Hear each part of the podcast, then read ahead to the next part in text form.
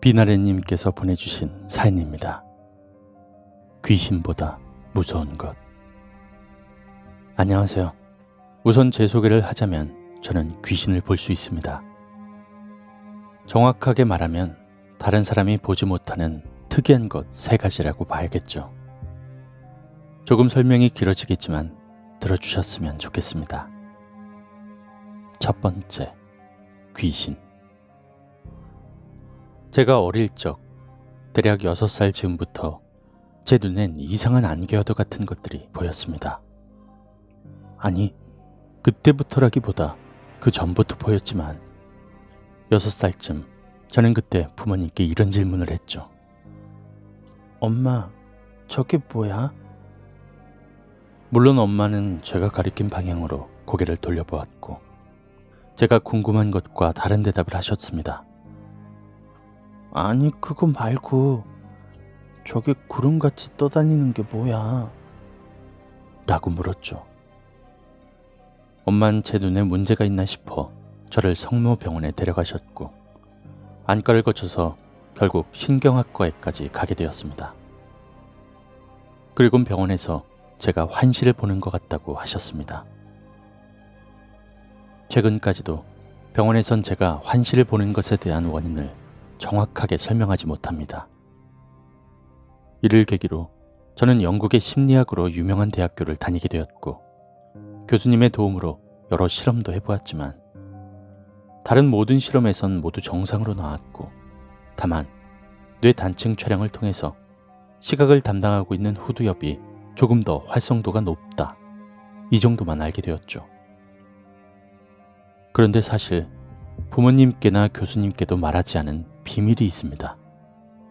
제가 보고 있는 환시는 그저 허공에서 꾸물거리는 구름과도 같은 것들이 다가 아니라 가끔은 너무나도 사람과 같은 정확하게는 이 호공에 떠다니고 있는 것들을 사람 형체로 펴놓은 것 같은 그런 것들이 보입니다. 쉽게 말해서 평소에 보이는 것들은 설탕 뽑기를 그냥 바닥에 주르르 흘린 것 같은 그런 모양이라면 가끔 사람 모양으로 보이는 것들은 그 뽑기를 틀에다 넣어 사람 모양을 만든 것과 같다고 할 수 있겠네요. 그리고 저는 이것들을 귀신이라고 생각합니다. 두 번째, 영혼. 제가 고등학교 2학년 때 할머니의 임종을 보았습니다. 그때 할머니의 몸에서 지금껏 보지 못했던 매우 뚜렷한 할머니를 닮은 형체가 잠깐 눈에 나타났다 사라졌습니다. 그 이후로 그 꾸물거리는 것들이 스멀스멀 나오는 것을 보았습니다. 그리고 이후 외할아버지께서 임종을 맞이하시는 것을 볼 때 역시 일순간 할아버지처럼 보이는 형체가 잠깐 나타났다 사라졌고 이후에는 외할아버지 몸에서 천천히 그것이 나오는 것을 보았죠. 이때 저는 처음으로 진짜 사람의 영혼을 보았던 순간이라고 생각합니다. 그리고 평소에 보았던 것들은 영혼의 부산물과도 같은 것이라 생각하고요. 그래서 제가 이것을 정리하여 생각해낸 것이 바로 혼백의 개념입니다. 쉽게 말해서 육체는 컴퓨터의 하드웨어이고 혼은 소프트웨어, 백은 컴퓨터를 작동시키기 위한 전기와도 같은 것이라고 하는 거죠. 그래서 사람이 죽을 때 그 사람의 본질인 혼은 순간 나왔다가 저승으로 가지만 그 육체에 남겨진 백은 천천히 흩어지는 것이죠. 그리고 컴퓨터에 들어간 전기에는 의식이나 의지가 없듯이 백에도 그런 의지 같은 것은 없는 것 같습니다. 실제로 구름같이 생긴 것들을 아무리 건드리거나 말을 걸어도 아무런 반응이 없죠. 물론 사람의 형체를 한 것들에게 비슷한 행동을 해도 마찬가지입니다. 가끔 이 사람 형체를 갖춘 것들은 저를 바라보면서 다가오기도 하지만 저에게 해코지를 하거나 가볍게라도 삶에 영향을 준 적은 없었습니다. 다만 제 생각엔 사람들이 가끔 이러한 사람과도 같은 형체를 보고 귀신이라고 놀라는 일이 있다 하고 생각하죠. 아무튼 저는 확실하게 귀신은 결코 사람에게 영향을 줄 수가 없다고 생각합니다. 아니, 정확하게 말하면 그 일이 있기 전까지 제 눈에 보이는 모든 것들은 전부 환시라고만 생각했습니다. 그 일이 있기 전까지는요. 세 번째, 악마. 영국은 겨울방학이 채 한 달이 되지 않습니다. 한국으로 가기는 애매하고 매년 영국에서 그냥 지냈습니다. 거기다 제가 사는 이 도시가 크리스마스 마켓으로 아주 유명하기 때문에 겨울엔 이곳저곳 구경하며 돌아다닐만 하죠. 그날도 크리스마스 마켓에서 친구들과 한 손엔 구운 소세지와 감자를 들고 다른 한 손엔 따끈하게 데운 럼주를 들고 시시덕거리며 돌아다니고 있었죠. 돌아다니다 보니 비도 살짝 오고 해서 마켓 옆에 있는 도서관 밑에 피신을 가던 도중 어느 쓰레기통 옆에 놓여진 테디베어를 보게 되었습니다. 사실 저는 인형 같은 것엔 크게 관심이 없었지만 제 눈길을 사로잡은 것은 다름 아닌 그 테디베어 주변에서 스멀스멀 흘러나오고 있는 검은 것. 음, 아니 검다기보다 TV 화면 조정 중에 나오는 그런 느낌의 물체가 저의 눈길을 끌고 있던 거죠. 호기심에 그것을 주워들었고 친구들은 그걸 왜 주었냐고 뭐라 했지만 저는 그냥 귀여워서 주었다고 말하곤 집으로 올 때 그 테디베어를 들고 왔습니다. 그리고 전 그것을 들고 오지 말았어야 했습니다. 그것을 들고 집으로 돌아왔고 비에 축축하게 젖은 그 인형을 손으로 빨아 수건 행거에 매달아 놓았습니다. 물론 그때까지도 그 인형에게서 보이는 그 이상한 물체에 너무 호기심이 생겼고 한동안 쳐다보고 있었는데 아무 일 없길래 그냥 잠을 잤습니다. 그리고 그날 첫 번째 악몽이 시작되었습니다. 잠을 자고 있던 도중 누군가 저의 입을 막은 듯한 느낌처럼 숨이 잘 쉬어지지 않아 눈을 떴습니다. 하지만 눈앞엔 아무도 없었고 제 입과 코를 막은 어떠한 것도 없었습니다. 폰을 켜보려고 했지만 홈 버튼은 커녕 전원 버튼조차 눌려지지 않았습니다. 필사적으로 도움을 요청하려고 방 밖을 나서려 방문 손잡이를 움직이려고 했지만 석고가 굳은 듯 미동조차 하지 않더군요.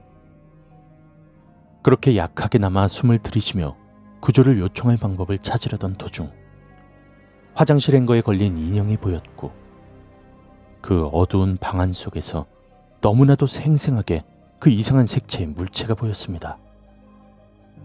저는 이러한 공포를 평생 처음 느꼈기에 심장마비의 전조인가 과호흡인가 이런저런 생각을 하다가 가장 좋은 방법은 침대에 누워 호흡을 조절하는 것이다 라고 생각하여 신랄 같은 호흡을 서두르지 않고 마셨다 뱉었다 했습니다.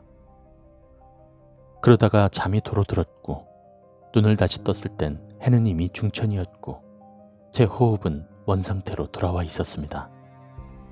그렇게 잠이 깬 저는 제 건강에 문제가 있구나 하는 생각만 하고 그저 평소처럼 생활했죠.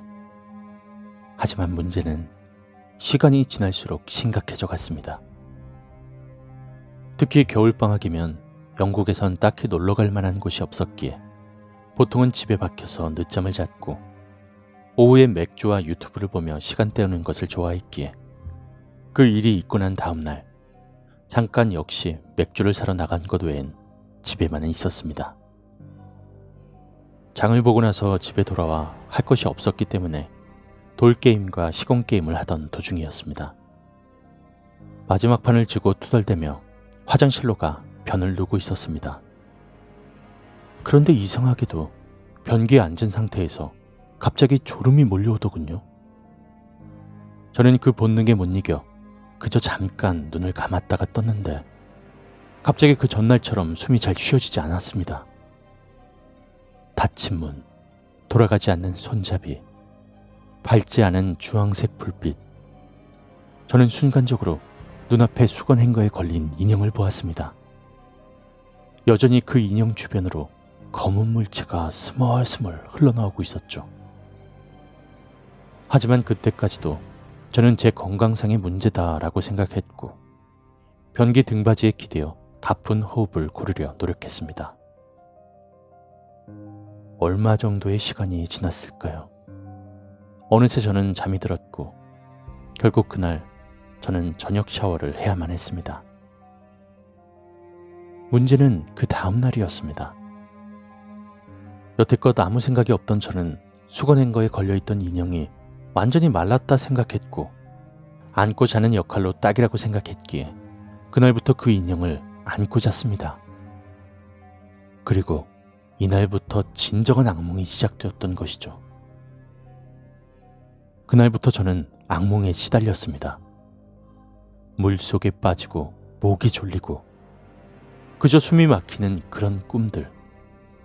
그런데 그건 비단 꿈속뿐이 아니라 일상생활에도 무슨 기면증에 걸린 사람 마냥 순간 졸음이 몰려와 눈을 감았다 뜨면 이런 숨 막히는 꿈을 꾸었죠. 어떻게는 저의 숨통을 조르려 하는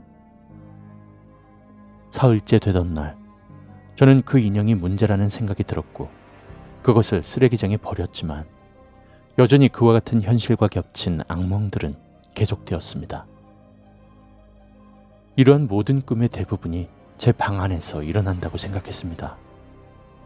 왜냐면 언제나 방 안에서 이런 일들이 일어났고 어떠한 방, 그저 제 방에 있는 화장실에 있던 어느 밀폐된 장소에만 가면 손잡이는 돌이 된 것 마냥 움직이지 않았고 창문을 열려고 했지만 창문 역시 열리지 않았기 때문이죠. 그래서 이 엄동설 안에 집 앞에 있는 마트 앞에 앉아서 밤을 샌 적이 있었습니다. 춥지만 벽들이 바람막이가 되어 죽지는 않겠다.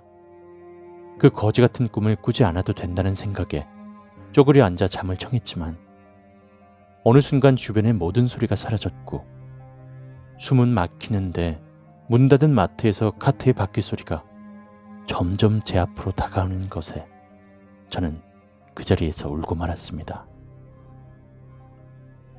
그렇게 일주일이 되던 날 저는 거의 반 미쳐버리고 말았습니다. 사람이 잠을 일주일 정도 못 자니까 그냥 사는 것보다 죽는 게 낫다는 생각이 들더군요. 진지하게 목을 매달아 죽을까도 생각했지만 방 안을 보니 끈을 매달 곳은 없었고 뛰어내릴까 하니 영국, 특히 이 동네는 그닥 높은 건물이 없더군요.